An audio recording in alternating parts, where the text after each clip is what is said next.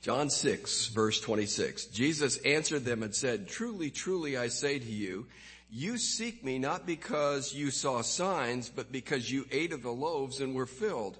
Do not work for the food that perishes, but for the food which endures to eternal life, which the Son of Man will give to you. For on him the Father, God, has set his seal. Therefore they said to him, what shall we do that we may work the works of God? Jesus answered and said to them, This is the work of God, that you believe in him whom he has sent. So they said to him, What then do you do for a sign so that we may see and believe you? What work do you perform? Our fathers ate the manna in the wilderness and it's written, He gave them bread out of heaven to eat. Jesus then said to them, Truly, truly, I say to you, it is not Moses who has given you the bread out of heaven, but it is my Father who gives you the true bread out of heaven. For the bread of God is that which comes down out of heaven and gives life to the world. Then they said to him, Lord, always give us this bread. Jesus said to them, I am the bread of life. He who comes to me will not hunger, and he who believes in me will never thirst. But I said to you that you have seen me, and yet you do not believe. All that the Father gives me will come to me, and the one who comes to me I will certainly not cast out. For I have come down from heaven not to do my own will, but the will of him who sent me. This is the will of him who sent me, that of all that he has given me I lose nothing, but raise it up on the last day. For this is the will of my Father, that everyone who beholds the Son and believes in him will have eternal life and I myself will raise him up on the last day. Therefore the Jews were grumbling about him because he said, I am the bread that came down from heaven. They were saying, is this not Jesus, the son of Joseph, whose father and mother we know? How does he now say, I have come down out of heaven? Jesus answered and said to them, do not grumble among yourselves. No one can come to me unless the Father who sent me draws him and I will raise him up on the last day. It is written in the prophets, and they shall all be taught of God. Everyone who has heard and learned from the Father comes to me. Not that anyone has seen the Father except the one who is from God. He has seen the Father. Truly, truly, I say to you, he who believes has eternal life. I am the bread of life. Your fathers ate the manna in the wilderness and they died. This is the bread which comes down out of heaven so that one may eat of it and not die. I am the living bread that came down out of heaven. If anyone eats of this bread, he will live forever. And the bread also which I will give for the life of the world is my flesh. Then the Jews began to argue with one another saying, how can this man give us his flesh to eat? So Jesus said to them, truly, truly, I say to you, unless you eat the flesh of the son of man and drink his blood, you have no life in yourselves. He who eats my flesh and drinks my blood has eternal life and I will raise him up on the last day. For my flesh is true food and my blood is true drink. He who eats my flesh and drinks my blood abides in me and I in him. As the Father sent me, and that I live because of the Father, so he who eats me, he also will live because of me. This is the bread which came down out of heaven, not as the fathers ate and died. He who eats this bread will live forever. These things he said in the synagogue as he taught in Capernaum. Therefore many of his disciples, when they heard this, said, this is a difficult statement. Who can listen to it? But Jesus, conscious that his disciples grumbled at this, said to them, Does this cause you to stumble? What then if you see the Son of Man ascending to where he was before? It is the Spirit who gives life, the flesh profits nothing. The words that I have spoken to you are spirit and are life. But there are some of you who do not believe, for Jesus knew from the beginning who they were who did not believe and who it was that would betray him. And he was saying, for this reason I have said to you that no one can come to me unless it has been granted him from the Father.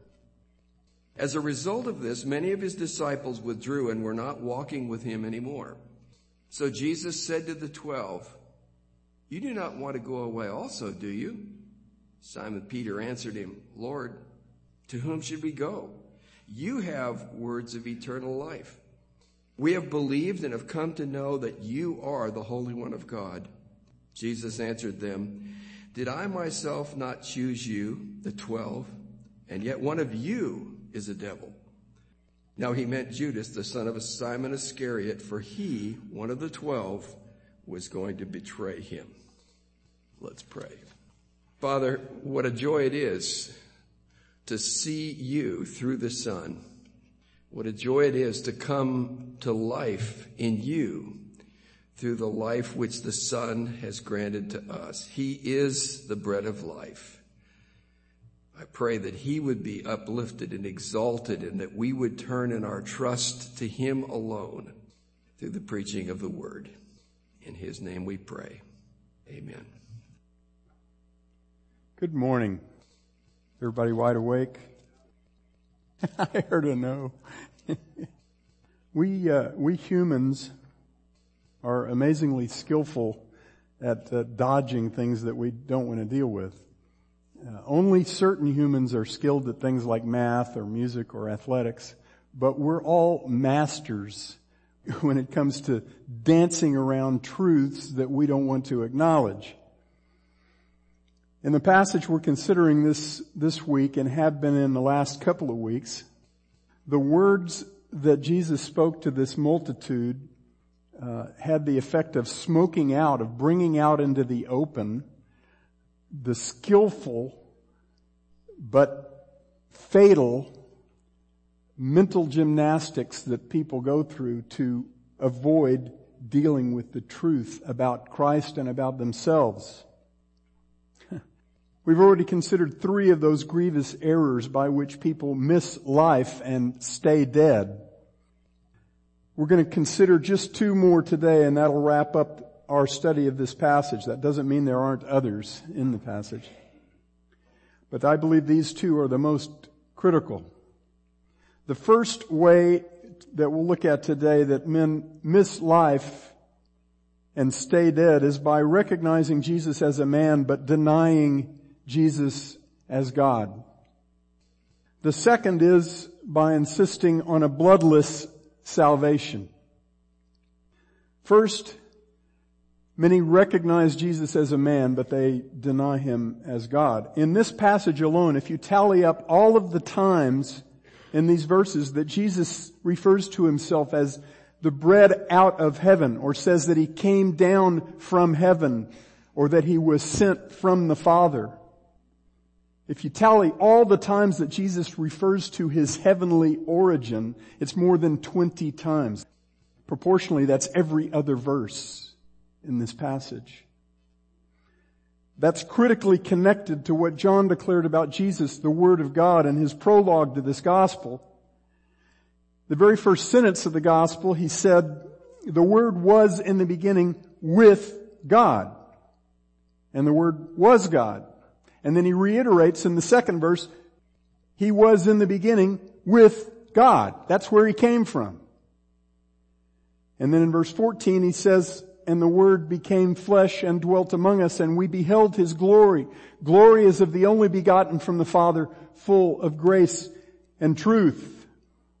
The word, Jesus Christ, who had been with God his Father in his heavenly dwelling place from eternity past, left that dwelling place to come to earth, to, to take on our humanness and to dwell among us. See, Jesus is not from around here.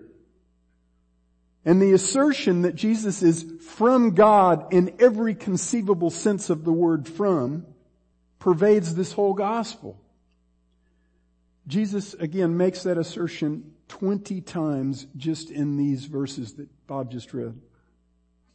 Over and over he declares to this multitude that he left his eternal dwelling place to come down out of heaven in order to give real life to men. He says that he's the true bread who came down out of heaven. Now the Jews understood the significance of his repeated references to his place of origin. Actually, they understood it a lot better than many people today do. In verses 41 and 42, John says that the Jews therefore were grumbling about Jesus because he said, I am the bread that came down out of heaven. And they, they were saying, now, wait a minute. Isn't this Jesus, the son of Joseph, whose father and mother we know? How does he now say, I have come down out of heaven? If the Jews figured out back in chapter 5 that Jesus was making himself equal with God because he said that God was his own father, how much more do you think that they recognize he's making himself equal with God now, at this point in the, in the interaction? Of course, as we've seen over and over in this gospel, the problem with talking about Jesus behind his back is that he hears you anyway. So Jesus answered and said to them, do not grumble behind my back. No one can come to me unless the Father who sent me draws him, and I will raise him up on the last day. I think I said a couple of weeks ago that that I will raise him up on the last day is three times. It's four times in this passage. I will raise him up on the last day. It is written in the prophets, and they shall be taught of God. Everyone who has heard and learned from the Father comes to me. He's saying to this crowd in effect, guys, the problem here is not that my divine identity and my heavenly origin are impossible to believe or even hard to believe. My Father has provided compelling witness to everything that I have said about myself. You've all been taught by my Father. You've all heard from the prophets and they all testify of me. You've been taught by him, but you haven't heard him and you haven't learned from him. If you had learned from him, you would believe in me. The reason that all that I'm saying causes you so much heartburn is because you're dead. It's because you are spiritually deaf and blind because you're dead. In the very next verse, verse 46, Jesus makes another statement that removes any doubt about what he's claiming about himself. He says, not that any man has seen the Father, except the one who is from God. He has seen the Father. Isn't that what John the Apostle said in his prologue in chapter 1 verse 18? No man has seen God at any time, the only begotten God who is in the bosom of the Father. He has made him known. See, Jesus is saying the, the very same things about himself that John said about him in, in that prologue. Even Abraham didn't get to see God the Father in all his glory. Even Moses, who asked God to show him his glory, didn't get to see him in all his glory.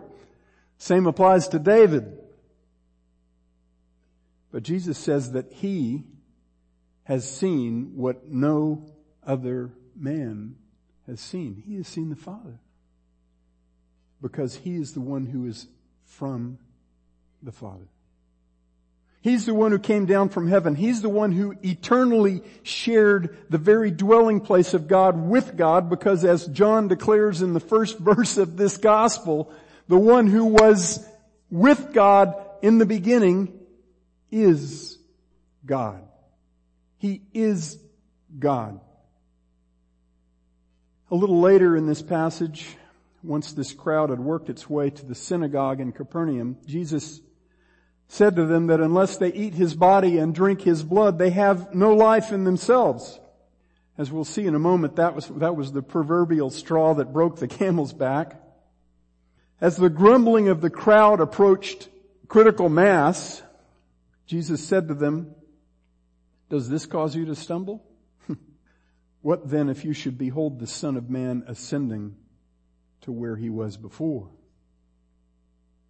He's saying, you find it hard to accept that I came from heaven? You find it hard to accept that you have to eat my body and drink my blood to have life? How about if you saw me ascend from this earth to go back where I came from? Back to my eternal dwelling place at the right hand of my Father. Does it sound to you like Jesus is soft pedaling his deity here? I don't think so. He's certainly not yet coming right out and saying what he's going to say in chapter 8. when he declares himself to be I am. But he's talking a whole lot about his godness. Even when he refers to himself as the son of man. Three times in this passage, he calls himself the son of man. That's his favorite title in the gospels with regard to himself. In the Hebrew way of, uh, the Jewish way of speaking, anytime you see the phrase the son of, and it's followed by anything other than the name of the man's father, what it means in effect is one who is associated with or uh, characterized by whatever follows. So, the sons of disobedience are people, men who are characterized by disobedience. The sons of thunder, which was the name Jesus gave to James and John, the two sons of Zebedee, means men who are characterized by thunder. Now I don't know if he was referring to the strength of their character or the noise that they made, but you, you get the, the drift of that, that phrase, son of. The title, the son of man, pointed to Jesus' humanness. It was a declaration that he is indeed man. But to the Jews in the crowd, that title rightly signified much, much more. All humans are sons and daughters of men in the Bible, but Jesus is the son of man in an entirely unique sense that applies only to him. At the beginning of this passage in John 6:27, Jesus said to the multitude, "Do not work for the food which perishes, but for the food which endures to eternal life, which the, the Son of Man shall give to you, for on him the Father, God, has set his seal. What does that mean that God the Father has set his seal on the Son of Man? In Genesis 41, Pharaoh, king of Egypt, said to Joseph, the son of Jacob, see, I have set you over all the land of Egypt. And then Pharaoh took off his signet ring from his hand and he put it on Joseph's hand and he clothed him in garments of fine linen and he put the gold necklace around his neck and he had him ride in his second chariot and the people proclaimed before him, bow the knee. And Pharaoh set him over all the land of Egypt. You know what was on that signet ring that Pharaoh put on Joseph's hand? His seal. The emblem that represented Pharaoh's authority as king. He gave that ring to Joseph. That's a picture of what God the Father did in eternity past with God the Son. In Daniel 7, the prophet Daniel writes about a vision that God revealed to him in which Daniel got to witness an interaction between God the Father, the one called the Ancient of Days, and another one who was like a son of man. Listen as I read these couple of verses from Daniel 7. Daniel's the one speaking. He says, I kept looking in the night visions and behold, with the clouds of heaven, one like a son of man was coming, and he came up to the ancient of days and was presented before him. And to him was given dominion, glory, and a kingdom that all the peoples, nations, and men of every language might serve him. His dominion is an everlasting dominion which will not pass away, and his kingdom is one which will not be destroyed. That son of man isn't just another man. He's the one on whom God the Father in eternity past set his seal. That son of man is Jesus, the prince of heaven and the king of all creation. He owns both the identity and the authority of the ancient of days, the eternally existing God. He is the one already declared in this gospel to be the creator of all things, the giver of all life, and the judge of all mankind. Jesus is the son of man on whom the Father, even God, has set his seal. That is what Jesus is claiming about himself in this marvelous passage. He's claiming to be God. Now I'm not saying that his 12, even his 12 disciples fully understood that claim at this point. What I'm saying is that's what he was claiming. That's what all who come to him must and will accept. Because the Father, the Son, and the Holy Spirit will make it known to them. Many whom God draws to Jesus will struggle to see and to understand all that the Bible claims about His divine identity, His oneness with the Father. But none whom God the Father draws to Jesus will reject His divine identity. Does that make sense? This was a mostly Jewish audience. Jews have the very same problem with the declar- biblical declarations of the deity of Jesus that Muslims have. They rightly insist that God, as God does, that there is but one God. That's true. Absolutely true. And they can't see a way to reconcile, many of them can't see a way to reconcile that declaration with the biblical New Testament declaration that Jesus is God. But that's who he is. That's who he claims to be. And that's who the apostles declared him to be. That's who his father bore witness that he is.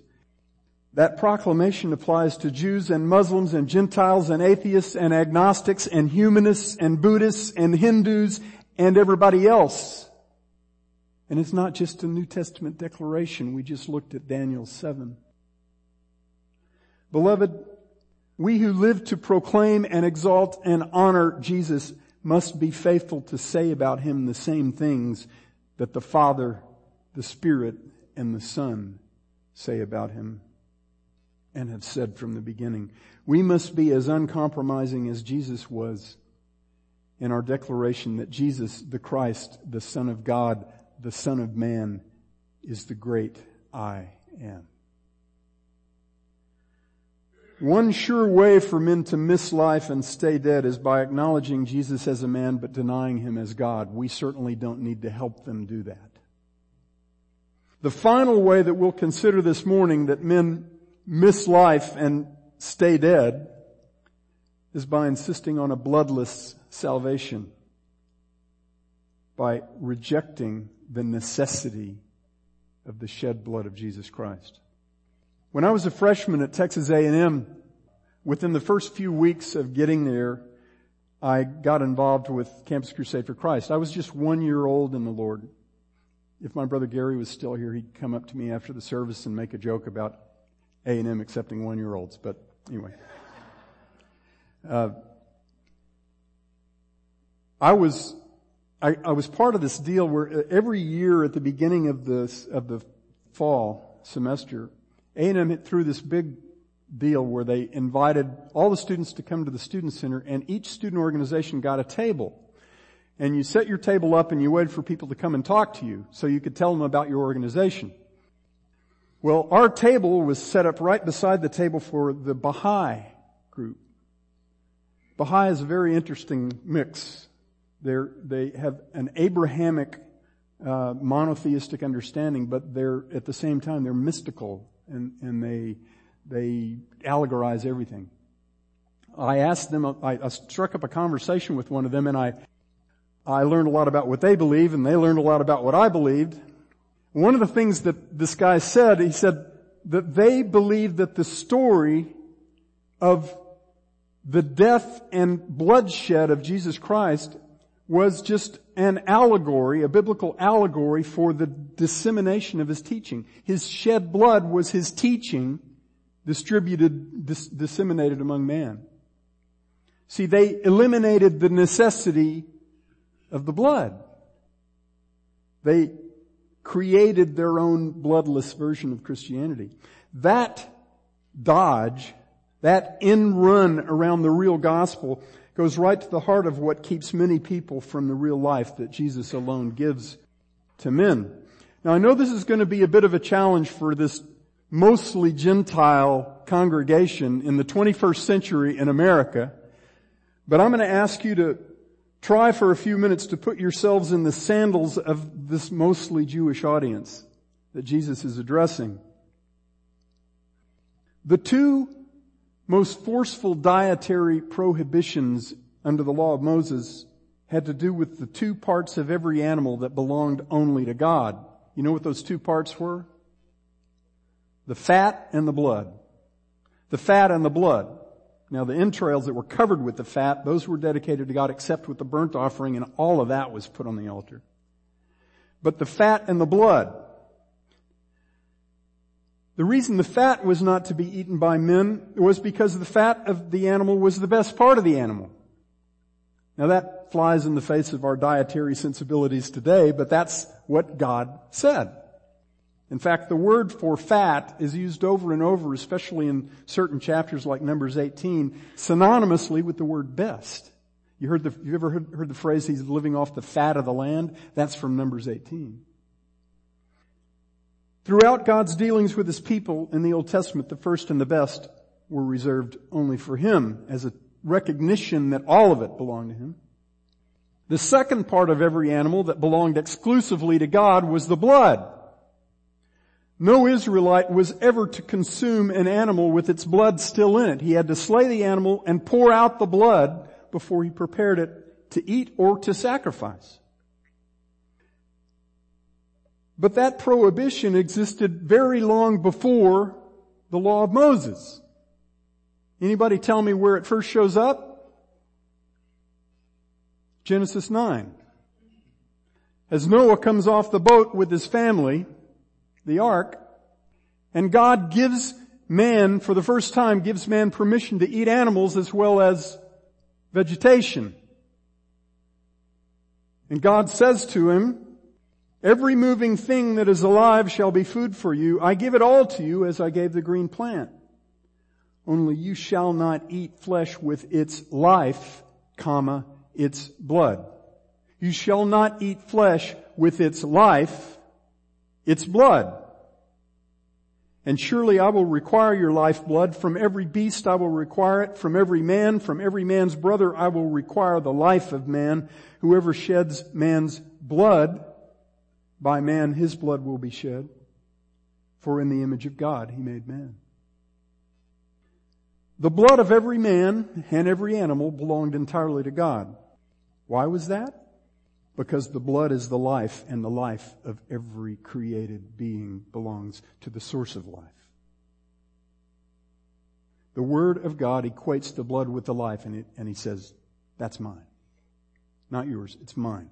Much later when God delivered the law to Israel through Moses, He again presented this very same critical connection between blood and life in uncompromising terms.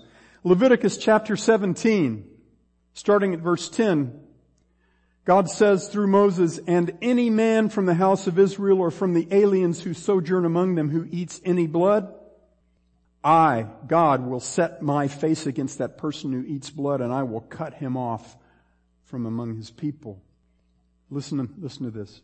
For the life of the flesh is in the blood and I have given it to you on the altar to make atonement for your lives for it is the blood by reason of the life that makes atonement. A couple of verses later, God says, You are not to eat the blood of any flesh, for the life of all flesh is its blood. Whoever eats it shall be cut off. You know what cut off mean, meant? Killed. Go read Exodus 31, law of the Sabbath, and you'll see that that's exactly what it says. It's safe to say God was really, really serious about this prohibition against men taking into themselves the life of an animal by eating its blood because its blood is its life. So, knowing all that, now put yourselves in the sandals of these Jews who are listening to Jesus in John chapter 6 and listen to, think about how you would respond to these words. Truly, true, verse 53, truly, truly I say to you, unless you eat the flesh of the Son of Man and drink His blood, you have no life in yourselves. He who eats my flesh and drinks my blood has eternal life and will, I will raise him up on the last day. For my flesh is true food and my blood is true drink. He who eats my flesh and drinks my blood abides in me and I in him as the living Father sent me. And I live because of the Father, so he who eats me, he shall also live because of me. If you were a Jew in that crowd, what would you be thinking? Well, if, if you were one of those who wouldn't rec- recognize a metaphor even if it bit you in the nose, you, you'd probably be thinking, what this man is telling us to do will surely bring down the full wrath of God on our heads if we do it. And he's talking about eating human flesh and human blood, not the blood of an animal. This guy's crazy.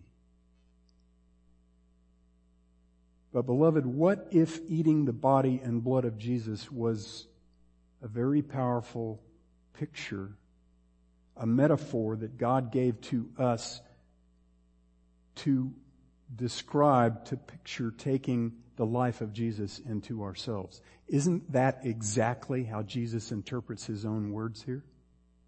He says, unless you eat the flesh of the Son of Man and drink his blood, you have no life in yourselves. He who eats my flesh and drinks my blood has eternal life, not physical life that goes on a little longer. Eternal life.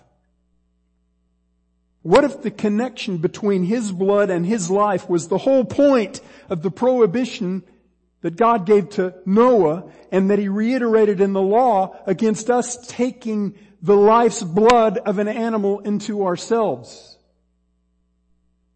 What could possibly make the blood of Jesus so radically different from the blood of an animal that God would forbid men to eat one, but figuratively command men to eat the other? Well, we've established the inseparable connection that God himself makes over and over in the Old Testament between blood and life. But what about the inseparable connection between Jesus and life? John 1 verse 4 says, in Jesus, in him was life. And the life was the light of men. In chapter 5, Jesus said, For just as the Father raises the dead and gives them life, even so the Son also gives life to whom he wishes. Beloved, if Jesus is the source of life and you have no life in yourselves, how do you get life? He has to give it to you. He has to give you His.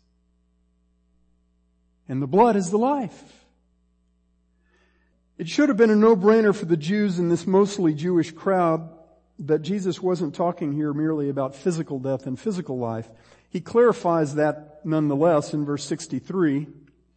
He says, it is the Spirit who gives life, real life. The flesh profits nothing. The words that I have spoken to you are spirit and are life.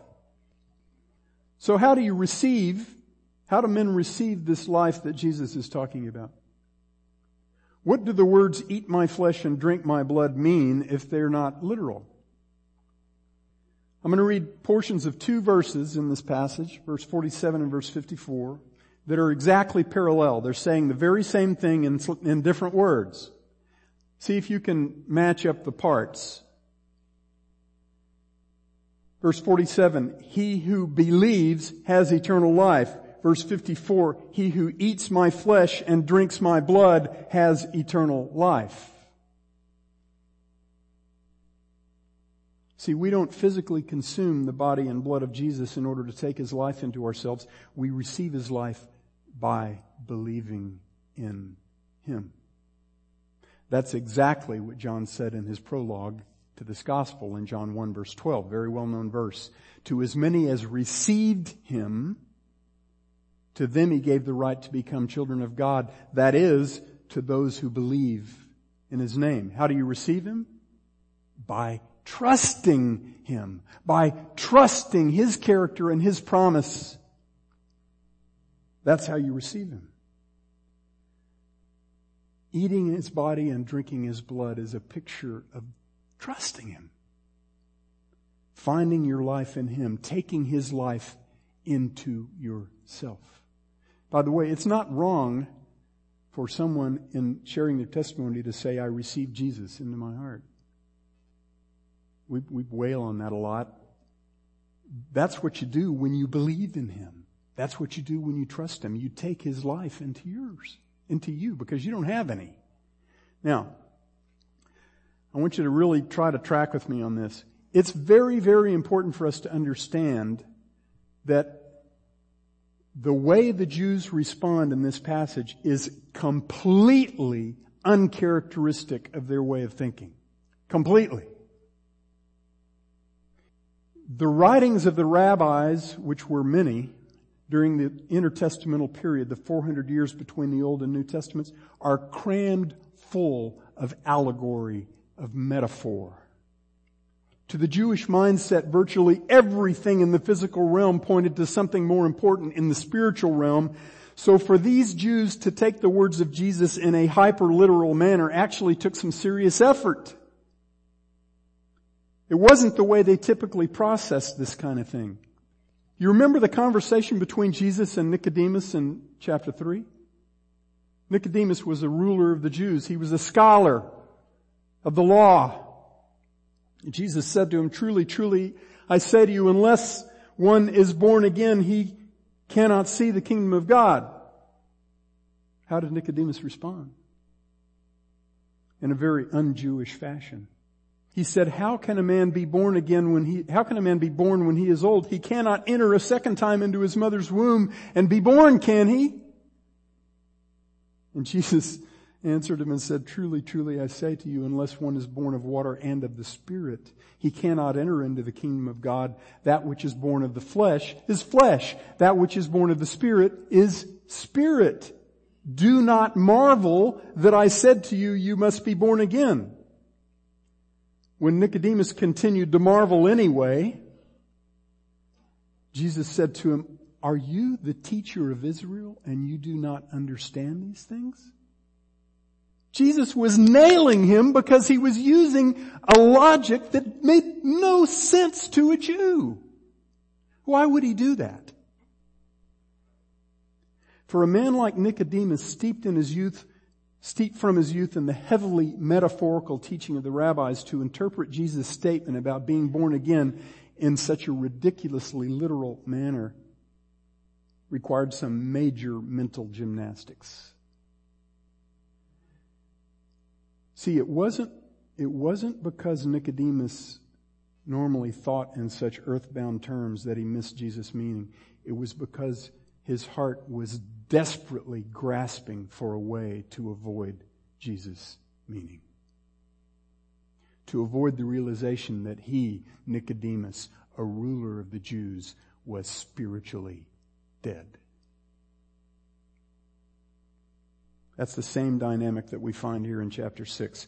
For this overwhelmingly Jewish audience to interpret what Jesus said about eating his body and drinking his blood in a hyper literal manner was completely disingenuous. It was a dodge. It was not an honest misunderstanding. It was a very calculated, evasive maneuver. Are you with me? So what were these men avoiding? They were avoiding with all their mental might any possibility that Jesus was right about their spiritual condition. That they were in reality spiritually dead and in desperate need of the real life that only He could give to them. See, in the final analysis, it is not a lack of evidence it is not a lack of the compelling witness by the Father to His Son. It's not because the true gospel is unclear that people turn away from Jesus. It's a lack of humility. It's the lack of humility that comes with spiritual blindness and deadness. It's the pride that says, why would I need to take your life into myself when I've got my own? Why would I need your righteousness when I've got my own? Thanks, but I've got this covered.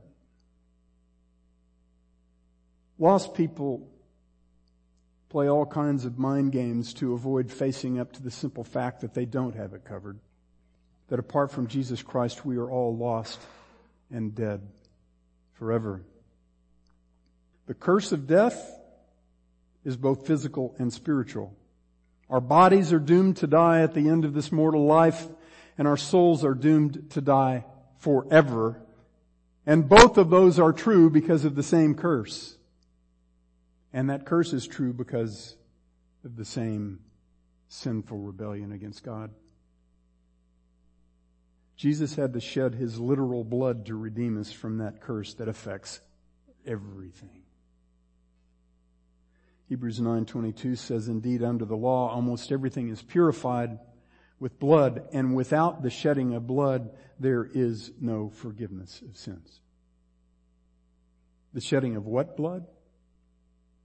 Not the blood of animals. Hebrews 10:4 says for it is impossible for the blood of bulls and goats to take away sins. The one and only payment that will ever suffice to pay the infinite debt that we owe to God because of our sin is the blood of the one perfect, sinless Son of Man, Jesus Christ. His pure and undefiled life is the ransom that God has provided to give His life to the dead.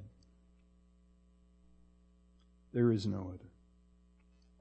See, if every, if every human being is actually spiritually dead and doomed to be physically dead as well, then everything in, that this amazing passage says, everything Jesus says, makes perfect sense. And it follows flawlessly from everything that God has said about blood and life in the whole Old Testament. Let me read Leviticus 17:11 again. Listen to it carefully. For the life of the flesh is in the blood, and I have given it to you on the altar to make atonement for your lives. For it is the blood by reason of the life that makes atonement. In the Hebrew, the word I is emphatic, both by position and repetition. God is saying, let's get this clear.